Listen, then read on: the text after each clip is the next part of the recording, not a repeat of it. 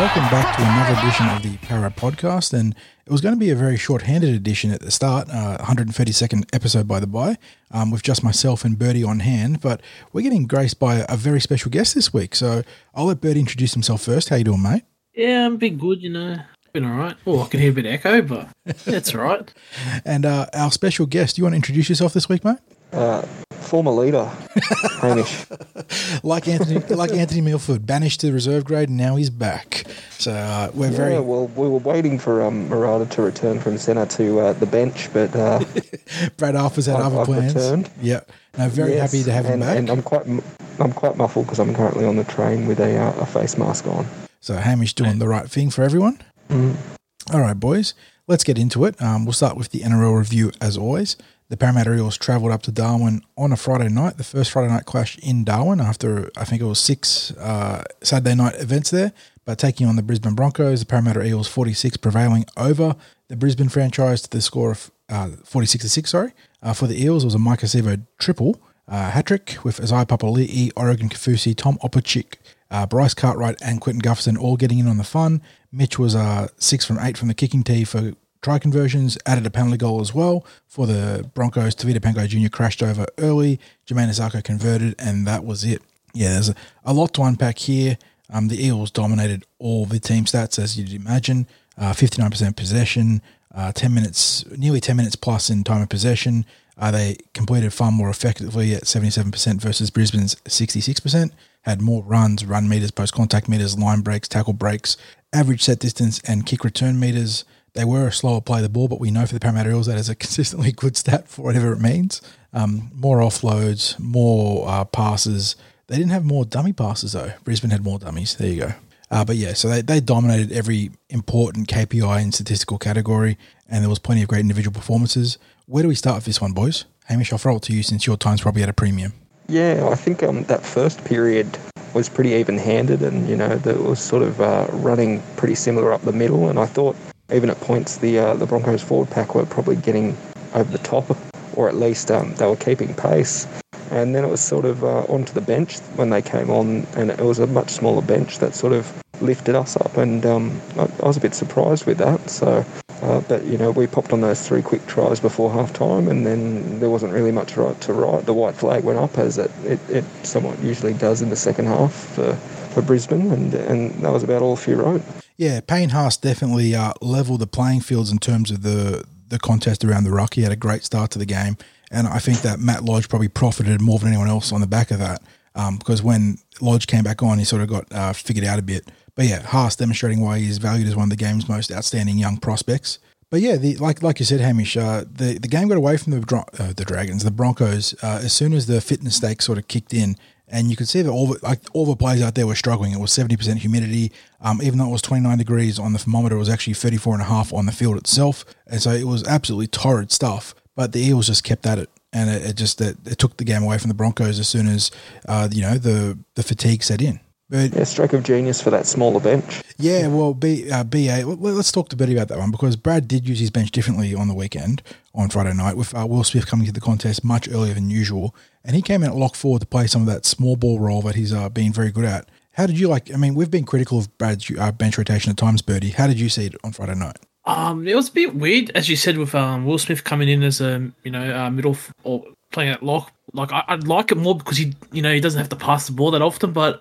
You know, this game, you, we, we've got to look at it differently because, um, like an isolated event, because it was pretty hot out there, you know. We, we're getting to the colder uh, temperatures, um, you know, the winter uh, time right now. So, like, to get up to thirty-five degrees, like, I feel as though Brad Arthur had to do something differently, you know, than he usually does because usually um, juniors and Reg are out there for the whole forty minutes. And so, yeah, it just feels as though um, usually we, we slate Brad Arthur for his thinking on the run or... Being stuck to the game plan for too much, but yeah, it was good to see him, you know, sort of think on the um, changed up his game plan, be a bit more flexible, and yeah, I don't, I didn't mind it to be honest. Um, yeah, what else was? Uh, I, I like Bra- uh, Bryce Cartwright getting some more ball early because I, I assumed that he was just going to get like the regular twenty minutes on the bench role, but mate, he he was, you know, he was superb. Like he was just, it was like as if he was a starter out there. That's how his impact was. So.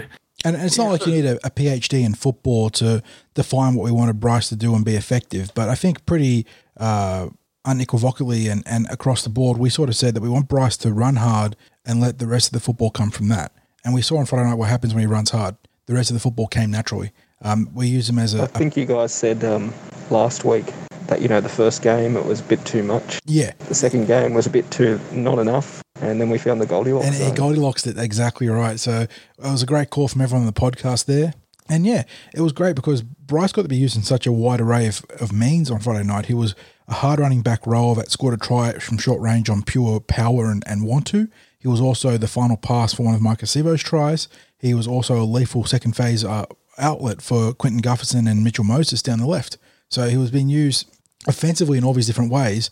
And perhaps most critically for us is that in defense, he didn't drop his head. He didn't, you know, shirk his load. He was involved in a couple of wrap-ups of Tevita Pangai Junior over the goal line.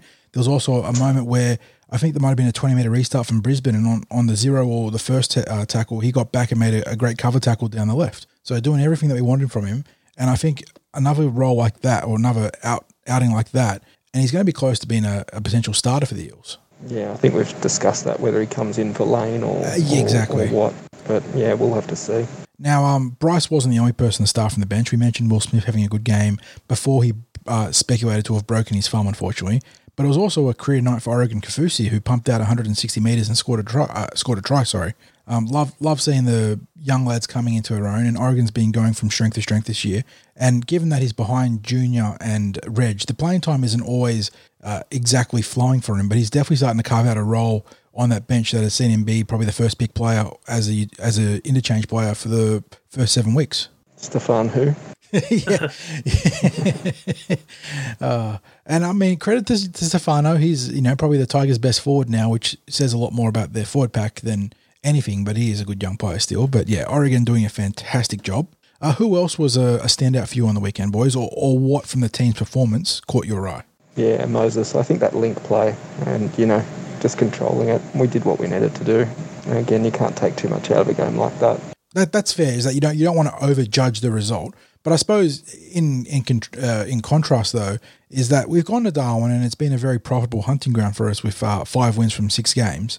But we've never won a you know a real you know blowout victory or you know really put the opposition away, and that's what we did on Friday night. So very comforting to see that. And on top of that, it came from back, a backing up of the performance against the Raiders, where we you know went to Canberra and knocked off what we at the time thought was a premiership heavyweight. It turns out Canberra have got a few issues uh, at the club at the moment. But you know, in a place that we hadn't won for in, in fifteen years, then going up to Darwin to post a, a victory that we, of the kind we haven't done ever. So it looks like the boys are doing more than getting the job done now. They're actually taking that next step. So very, very positive. Being ruthless. Yes, exactly, Hamish. That one, is... one player that didn't get much plaudits, but I, I really enjoyed was Dillbags, you know, after the week that he had last week. Mm-hmm. Um, he, he took the line on pretty much every time, and, and it's really good to see him get back to that. And I think that's where his strength is. And, right. I agree. He's sort of gone away from it. Yes, yeah. Is that he, he'd been a little bit hesitant um, when he was attacking, and sometimes he'd run but it'd, and pull the trigger, but it'd be after he'd sort of summed up his options going, oh, it's probably not there, I'll run it. Whereas on Friday night, it was like, okay, Jerome Luai type, I've got the ball, I'm going to run. And I think that's a much better foil to what Mitchell Moses brings to the team is if Dylan has been a primary ball runner and looking to link up with men on the outside uh, in, in alignment of that rather than sort of, you know, umming and ahhing and, and hesitating. I agree. Birdie, uh, what what can we take away from this game? Considering it was the Broncos, though, do you do you think the boys will be uh, getting ahead of themselves, or you know, uh, no, not not really, because um, you know, against Dragons we got bashed by like that, you know, mediocre pack, you know, like led by a washed up Vaughan, you know, rejected um, Alvaro. Like that team is like that pack is like bottom two pack probably, and yet this pack, Broncos pack, it's always like. People say they're a bad team. They got their forward pack is their strength. You know, you got Payne Haas there. You know, Junior Paulo said he's like an alpha dog out there. He's literally the leader. You know, um, pa- Carrigan's no small guy. Lodge is, you know, talk about his off-field issues. You know, that's a separate thing. But their pack, like, all they need is a half, and they're they're they're, they're their club ladder much more. They're, they're usually a top eight team, but so like it was good to see up against a sort of like a um a legit pack um that uh they they stood up. They didn't get bashed and.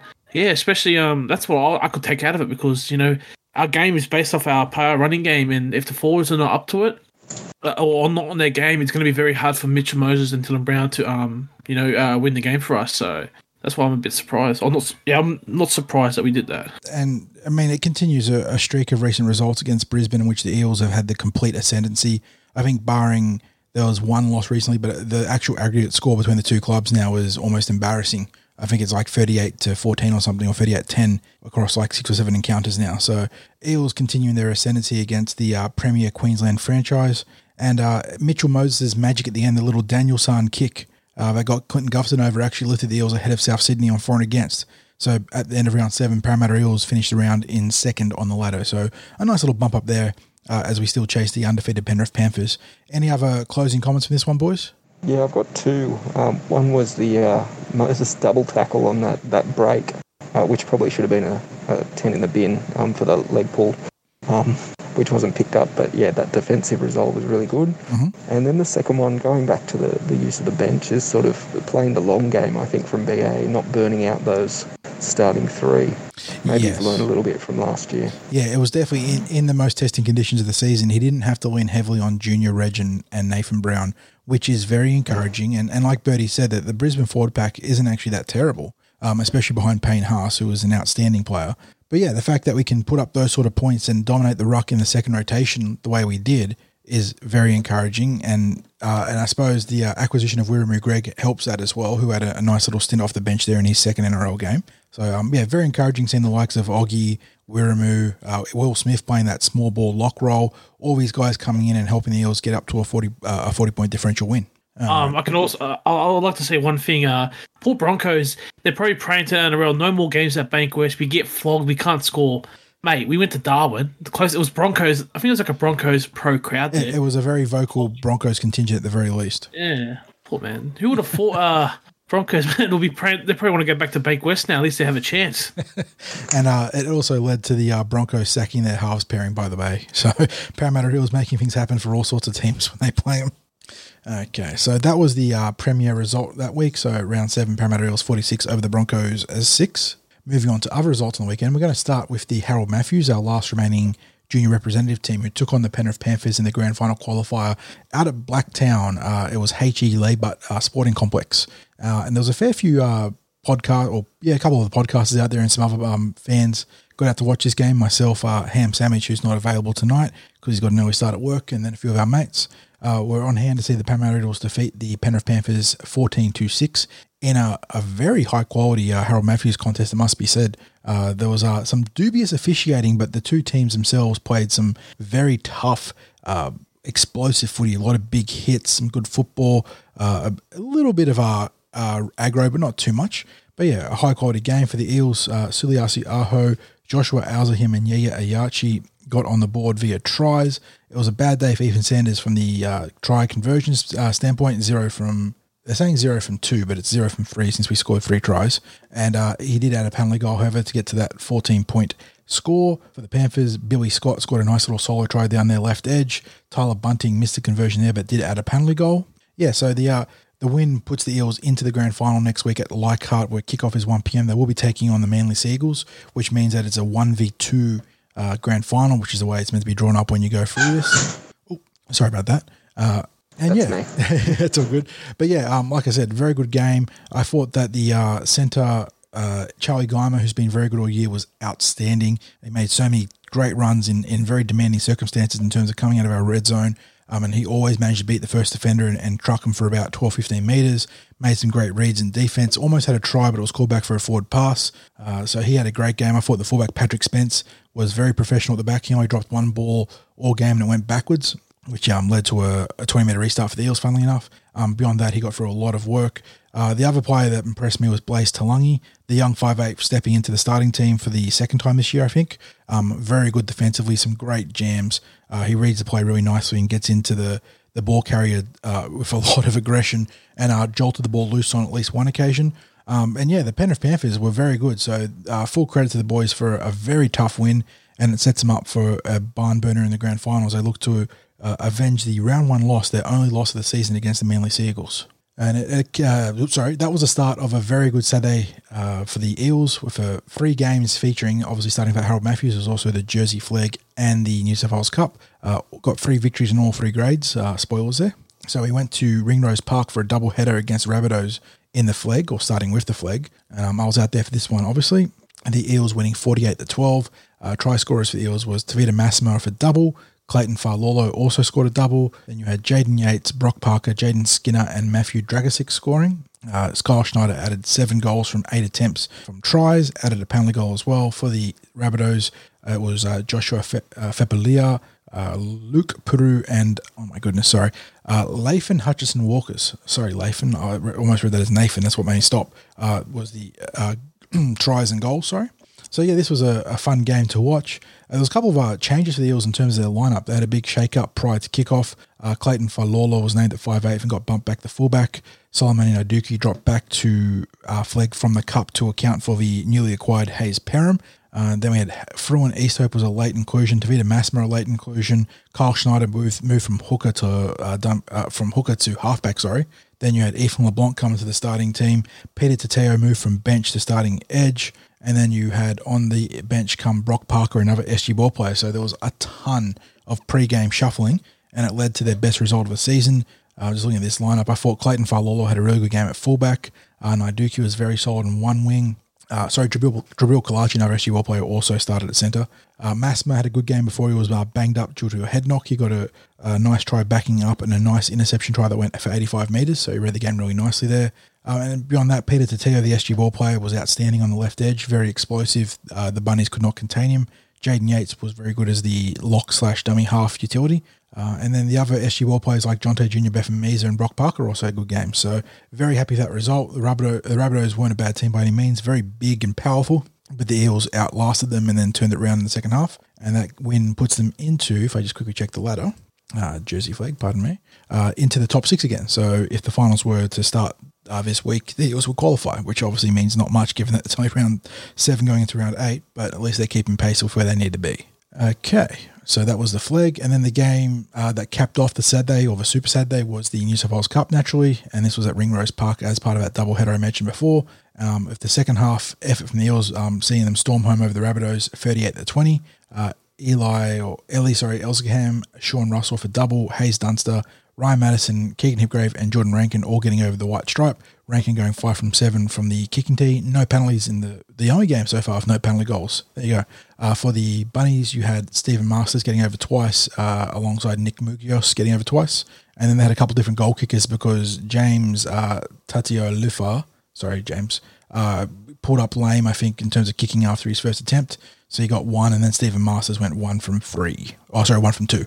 So, yeah, they both went one from two. There was also a send-off in this game. Uh, late in the piece, in the six and a half minute, Tautau Monga uh, gave the touchy a gobful, and not for the first time in this game, which is what led to the officials coming together and sending him off. Not exactly sure what was said, but like like I was saying before, not the uh, first incident of the night, and that's why he got sent, I dare say. But yeah, for the Eels, it was a very scratchy first half. Um, they really struggled to get any consistency going. Sean Russell was bumped to wing to make way for Hayes Perham, who joined the club that week, and it, it sort of really affected our flanks, both Dunster and, and uh, Russell. Uh, and, and Russell's defence, he hasn't played wing in years, but they both struggled defensively, getting caught out a number of times.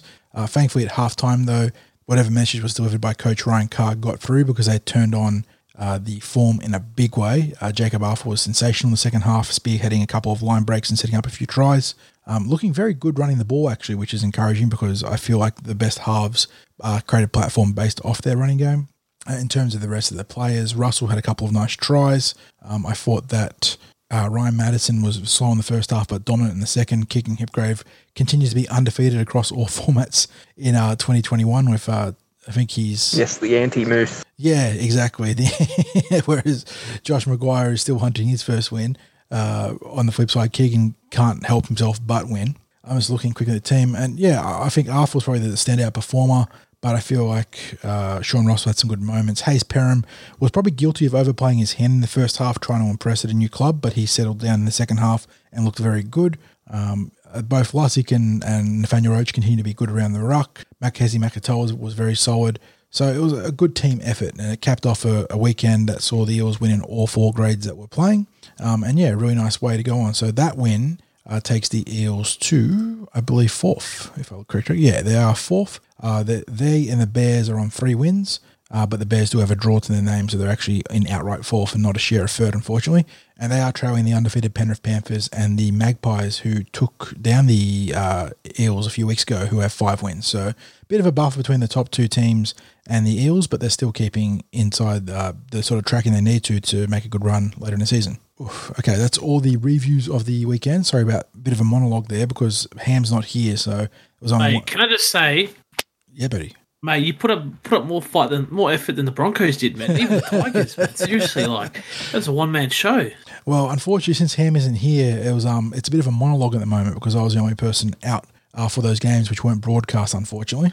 But did see on Instagram via the common is it common furrow Instagram? Or yeah, the, the, one, I think it might have been yours or sixties. Sixties um, runs the, the common furrow on the Twitter on the I, Instagram. Sorry. I did see that Russell try where um, it came off a, a south with the south literally little little, ba- little battle ball, and he, he he scooped it up and raced. Uh, oh, he showed some a clean set of heels, man. I didn't know he was that quick. Yeah, he's got like, some, thought, he's got some moves. Yeah, like I was like, oh, he's gonna get picked up. I'm like, surely he's gonna get tackled.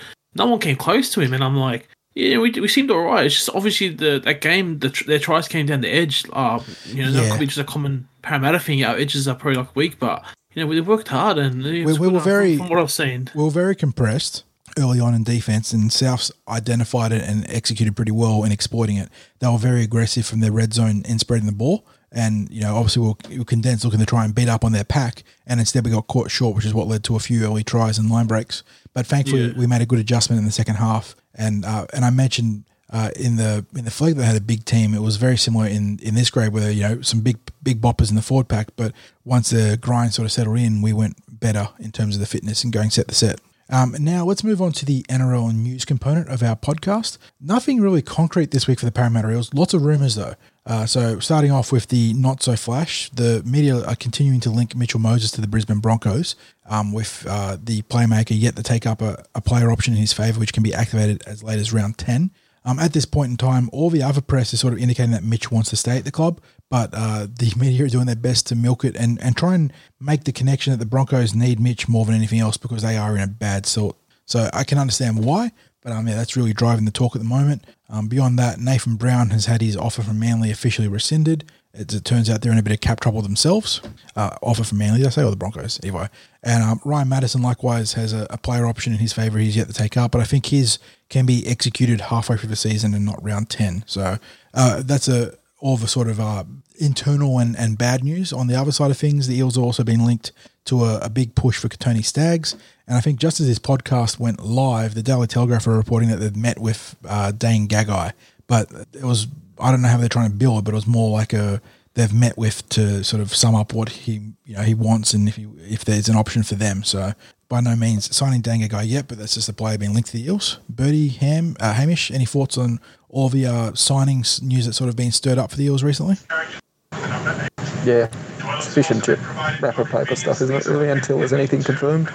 Yeah, exactly. We can sort of entertain it for a bit of fun to chat about, but um, given how tightly the ship is run at the Parramatta Eels now, uh, we don't really get a lot of uh, like loose rumours like it once we once used to, and, and managers are a little bit more adverse to using us as a pure negotiation chip in the press because we tend to come out and, and squash it. But yeah, at least there's a bit of action um, happening as Eels look to shore up their twenty twenty-two squad uh, with some, you know, obviously big holes to either retain or fill. I mean, like, I don't know. Look, I could be literally banished from the podcast from saying this, but I don't mind. Like, okay, if we can get Gagai, like, not paying him to, uh, state of origin money, but like, say, three, four hundred to five hundred K, right?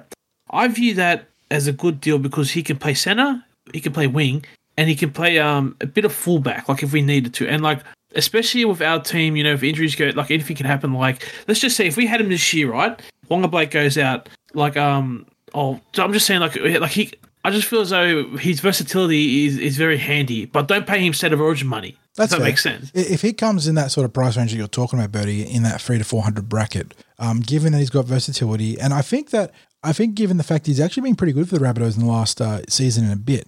Um, I know people like the meme about Gagai, and I've done it too. I've been guilty of it for sure. People like the meme that Gagai only turns up state of origin.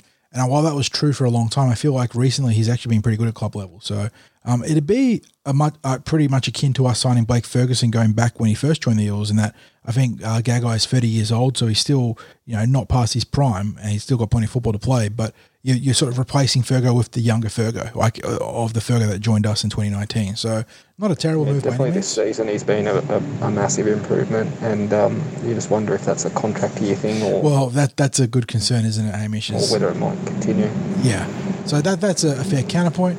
Um, but yeah, definitely something to monitor as the Eels look to round out their twenty twenty-two squad. Uh, we've got lots of good players signed up, got a few key players that re-sign, um, but we've been pretty active this year. We've added Wiramu Greg and Hayes Perham mid-season. Um, we've got uh, you know some uh, good bargain buys again with the likes of Isaiah Papali'i and Tom Opechik doing their jobs.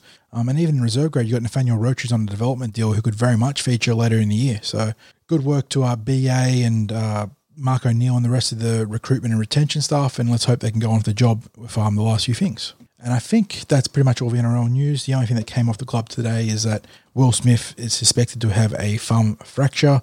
Um, the T B A is his uh, return time at the moment as he goes for further scans. I think N R L Physio was saying that the uh, a worst-case uh, thumb fracture can go up to six to eight weeks, um, depending on, you know, obviously the severity, so uh, between three to four for a more medium-grade fracture.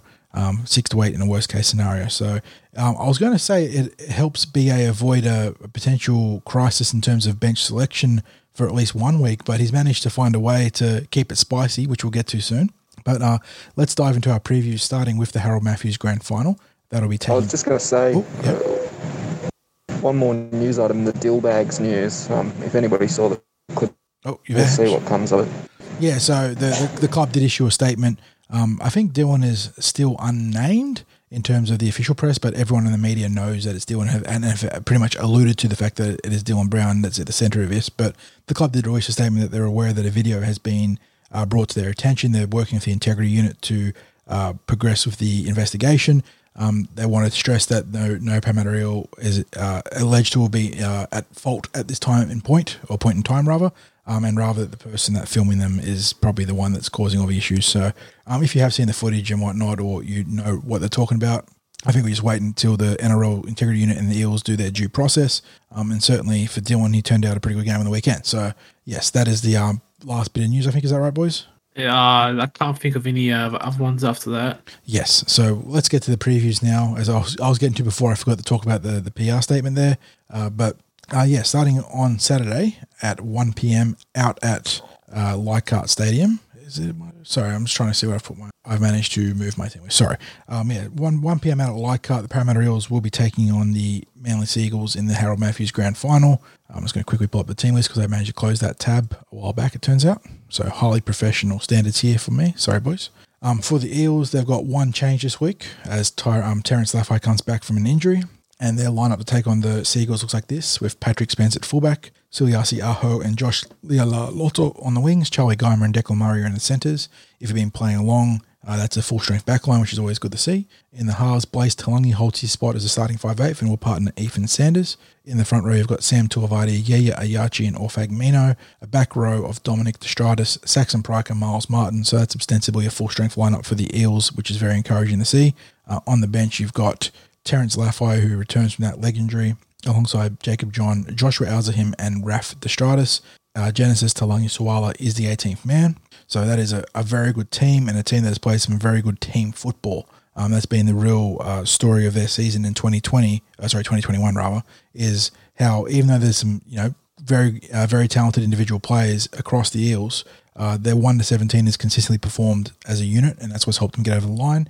And probably the one exception to that was in round one when they dropped the game to Manly, um, and they sort of didn't operate as uh, cohesively um, as they would otherwise have been across the season. And that's when the, the Manly Stars, with the likes of uh, Latu Fanu and Josh Feldy, managed to create enough op- or create uh, the sort of opportunities needed late in the game to pip them. So speaking of the Sea Eagles, a couple of our recognisable names there for people playing along at home. Uh, Lehi Hopewadi, uh, you've got Josh Feldy, who I mentioned before, who's their captain and centre. Uh, Latu Fanu, younger brother of uh, Menezi. Uh, and there's another Fanu there as well, uh, Samuela Fanu. So I'm not sure if he's any connection there, but I know that uh, I know that Latu is uh, definitely the younger brother of Menezi.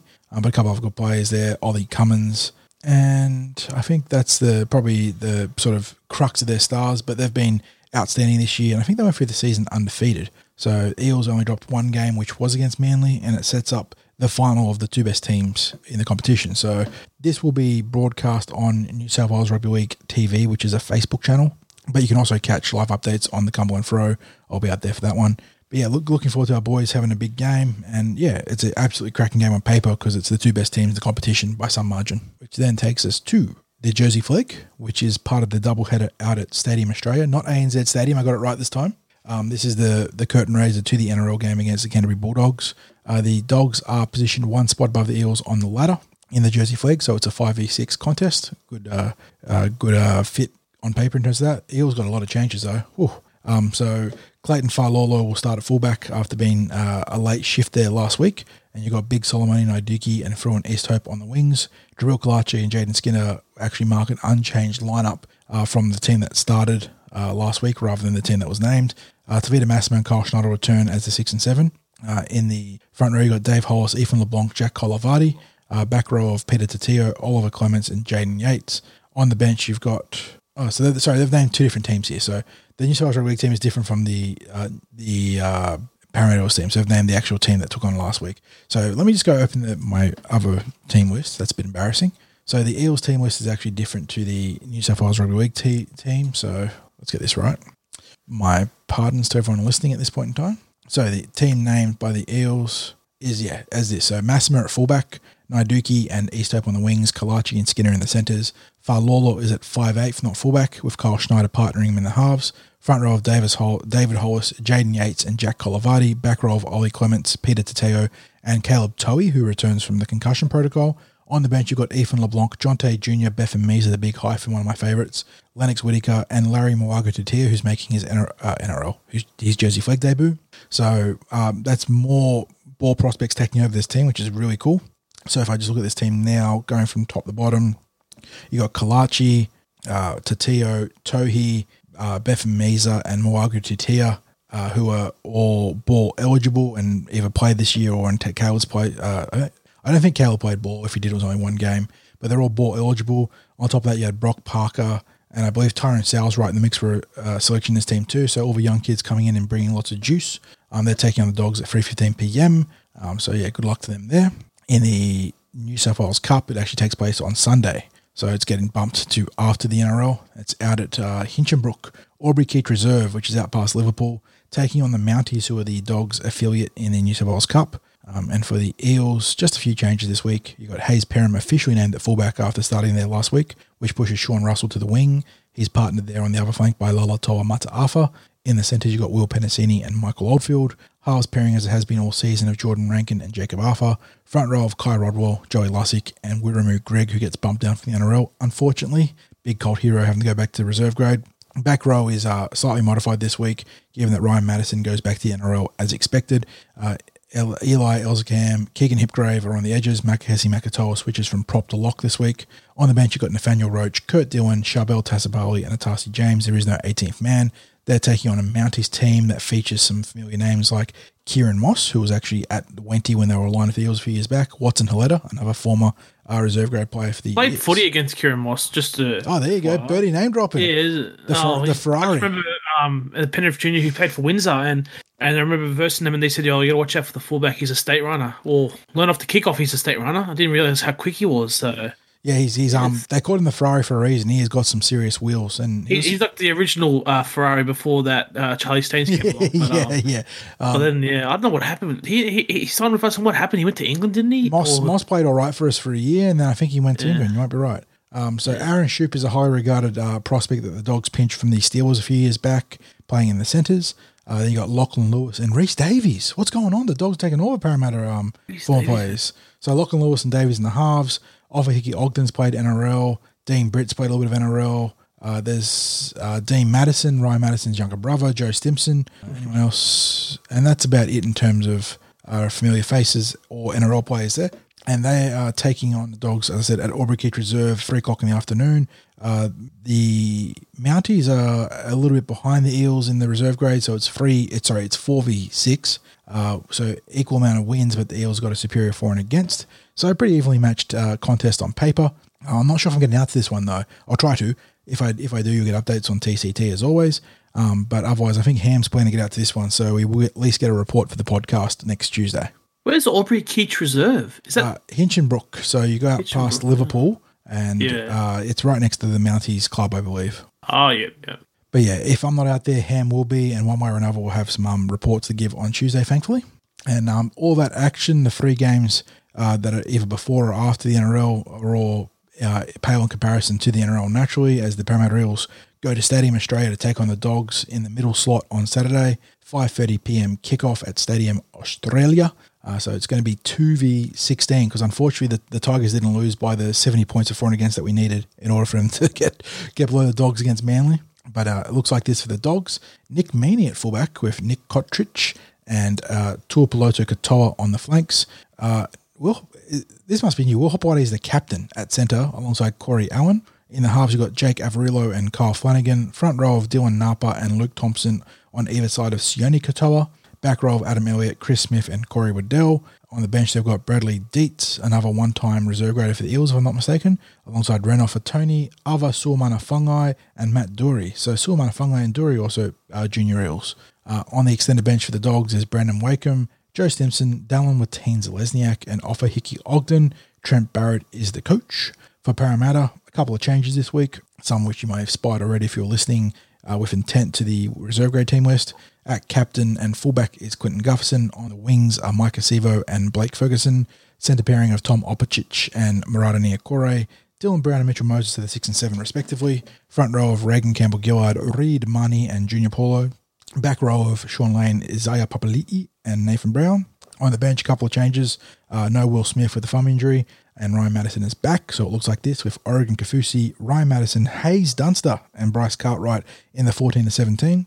Extend the bench of Joey Lussick, Keegan Hipgrave, Wiramu Greg, and Jordan Rankin. Brad Arthur is the coach. A little bit to unpack here, boys. We we thought Ryan Madison would be back uh, probably in a bench capacity after getting through his reserve grade game, but Hayes Dunster, uh, what do we make of that one? Um, yeah, yeah I'll nice let you go, Hamish. Yeah. yeah, yeah, it's nice to have one of those outside backs on the bench, so hopefully you can get a bit of game time, but probably limited. Yeah, well, it led to a bit of speculation because last week we had Will Penasini named by accident, which started all the, the conspiracy theories. And you know, the, the, the different scenarios presenting the Eels, I suppose, are here's the emergency cover on the on the bench for an outside back injury, which is probably the most likely.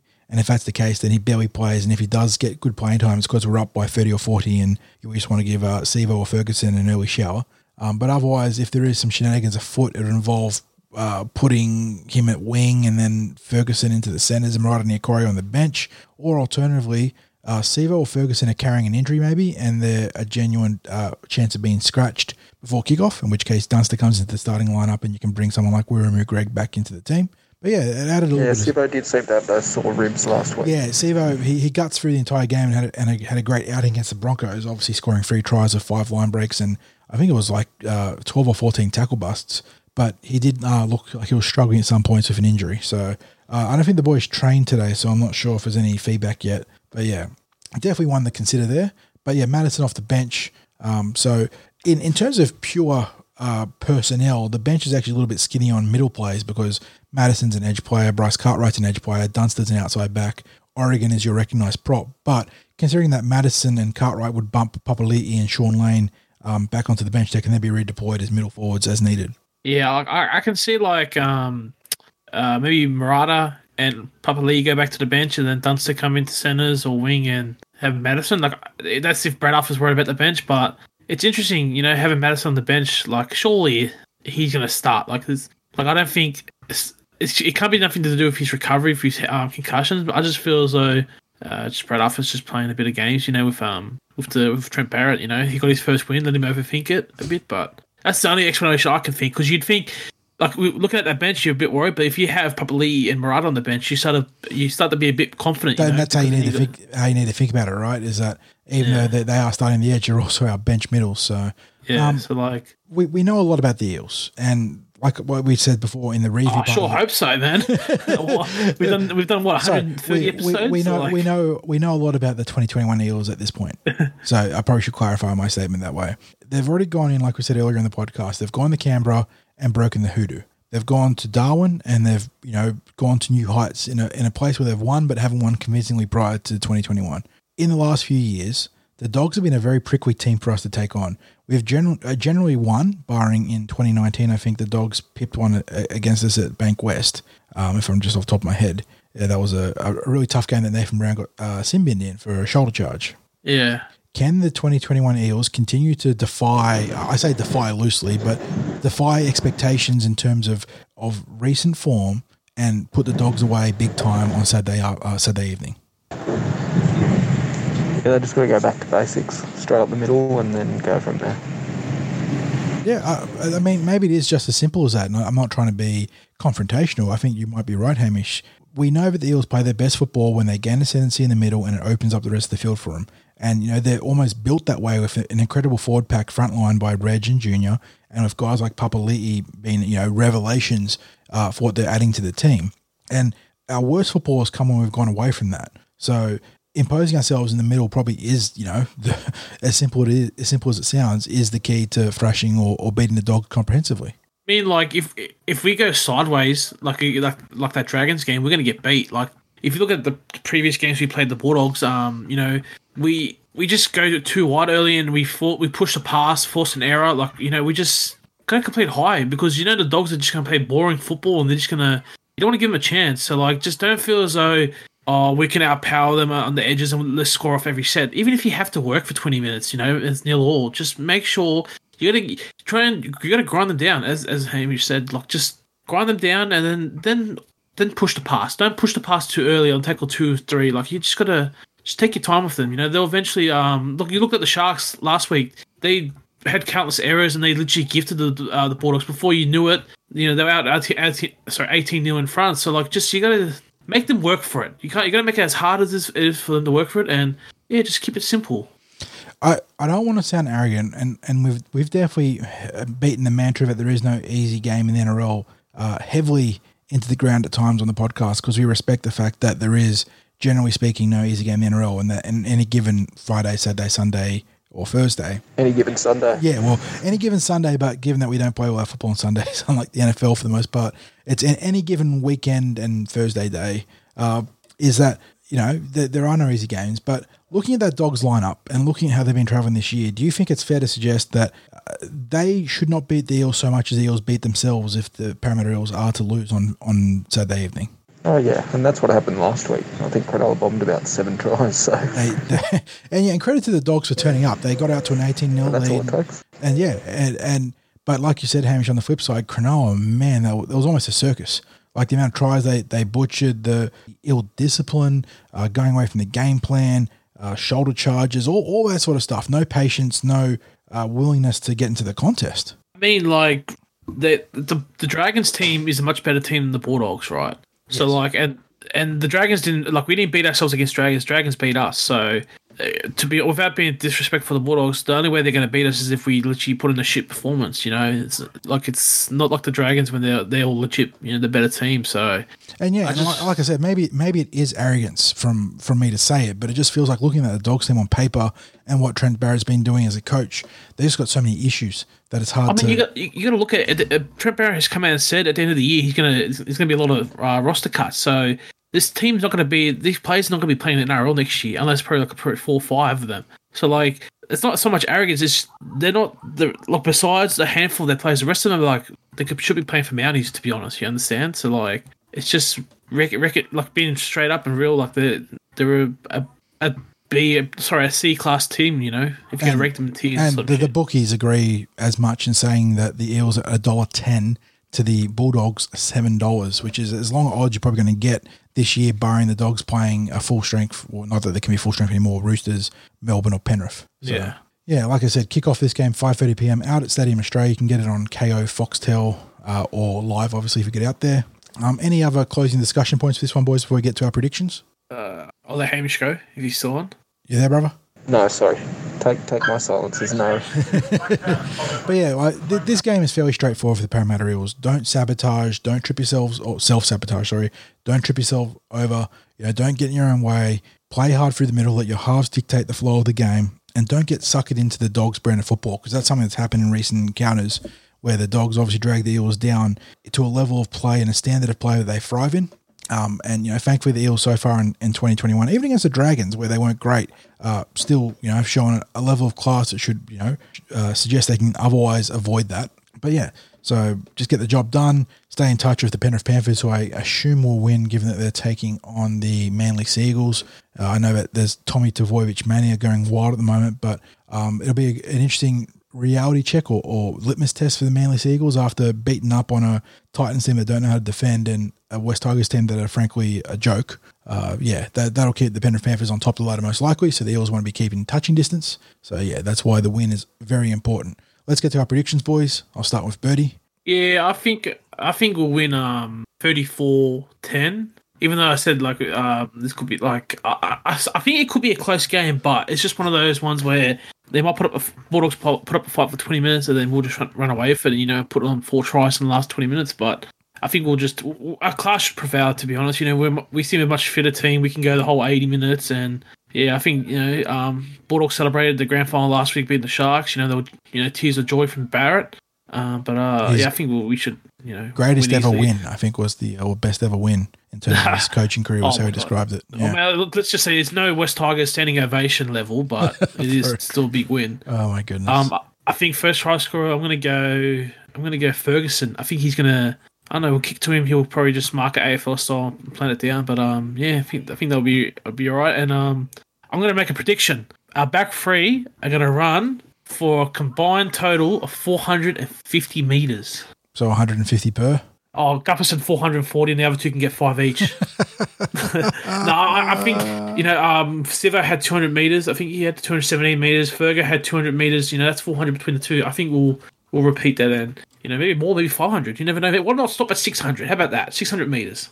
There we go. All righty, Hamish. It's good to have you on the podcast and not have to do stupid meme predictions for you. What have you got for us for margin and F T S? Yeah, I just this clash, it's always close. So I'm going to go eighteen sixteen and Dill Bags. That's boring. It's realistic, but boring. I'm going uh, for the Eels to continue their, their streak of breaking either droughts or defying sort of established uh, results.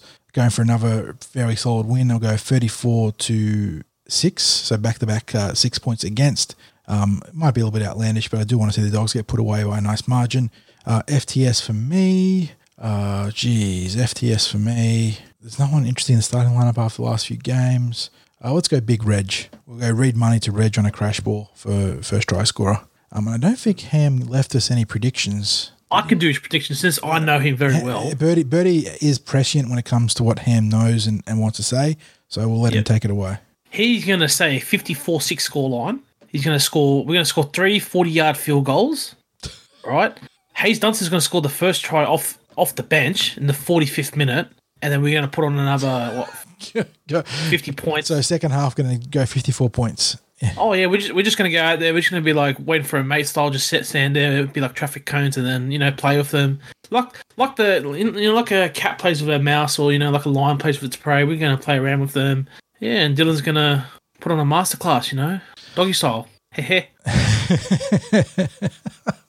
Oh, so there you go. We're all tipping uh, wins by some margin, including uh, Ham's outrageous fifty-four points in the second half. Uh, margin, which was totally, you know, in line for what Ham. What do you reckon's more outlandish, kicking three forty-yard field goals or scoring fifty-four points against the Dogs? What do you reckon? I reckon the, I reckon we can we can do that. Three forty-yard field goals. Moses I mean, if if, if, if a team wanted if a team wanted to, three forty-yard field goals is not, or forty-meter field goals is not beyond the realms of possibility. But I feel like naturally, three forty-yard uh, forty-meter field goals is pretty out there. I know. And what's the, what's the biggest field goal we've seen Moses kick? I haven't seen. Like, we usually kick it, you know, the short ones. I haven't seen a long range from him for a while. Yeah, that's a good point because Gufferson does our long-range dropouts, like the restarts. Yeah. So I'm not really sure Mitch's ranges because the one he kicked the other day against Canberra was a Timmins-esque, shanked the shit out of it but managed to get it in. Yeah. But yeah, it's kicked some nice. Actually, against the Dogs a couple of years back, I think in twenty seventeen it might have been, he kicked a really nice field goal when we won, I think it was like twenty-nine, twenty-eight or something like that. Um, yeah. So he, he can slot a field goal, but I don't know if he's Adam Reynolds by any means, but then again, not many players do have the golden boot of Adam Reynolds. Mm. Um, anything we want to talk about before we wrap it up, boys? No, I'll leave it there. No? Oh, N F L draft this Friday. Yeah. So, um, Hamish, before you go, who do you want your Packers to draft and why isn't it a wide receiver? Hamish? Hamish? Um, yeah, sorry, I've been switched off the draft, so I'll, I'll have to become an expert in the next couple of days. That's all right. One, one, a couple of days is plenty of time to become a. a back I'll give you. I'll give a you a name. Draft. Keep an eye out for Rondale, Rondale Moore from Purdue. Mm-hmm. I think he is a great uh, wide receiver. Literally, uh, sort of like one of those slants gadget guys. Keep an eye for him, or yeah, maybe go for like Tony. Uh, not Tony Staggs. What's his name? One of the Florida State, well, Florida uh, Gators wide receivers, forgot, K J Tony. Well, I forgot his name. Anyway, just keep an eye out for them too. What about you, forty? Who do you want your? Well, Seattle have got the, the least picks in like thirty years. They entered the draft with a, a second rounder, a fourth rounder, and a sixth or seventh rounder, I think. So they're either going to trade down or they absolutely have to have their guy in the second round. It has to be like the guy they're completely sold on. Uh, I, it's tough. I think they either go for a skill position player, uh, so for for Russ at wide receiver. Um, or they go on the offensive line to get a center or a guard, um, or they look for defensively. Maybe if there's a a, a very talented like D linesman that falls, they might take him at the second round pick. Um, but yeah, it's tough for them because they've got a few. I mean, the roster's fairly good, but they've got a few holes to fill, um, and not many picks to do it. So it'll be interesting to see what they do.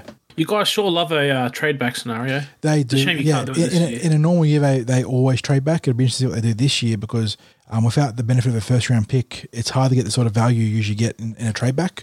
So in order to get the same sort of value, they'd have to trade back well into the third uh, to then get like another fourth or fifth rounder. So not really sure what they're going to do, but it'll be interesting to see it. Yeah, well, our Cowboys with the tenth pick, most likely going to pick the first defensive player off on the board. So it's going to be uh, very interesting. You don't know whether you go to the corner Sertan, partner him up with his ex-teammate and Diggs or... Go Micah Parsons, you know, I know he has, like, uh, off-field issues, you know, a bit of bullying and hazing, but... Which, I, I, like, people say, like, um, the, the draft starts at number three. Yeah, that's it's a bit boring because we know the Q Bs, but it's a defensive player because we don't know who's... Yeah, who's well, the, how, how the defensive, um, the, the run on defensive players goes is fascinating because, like you said, you got uh, Sunshine at number one, Trevor Lawrence.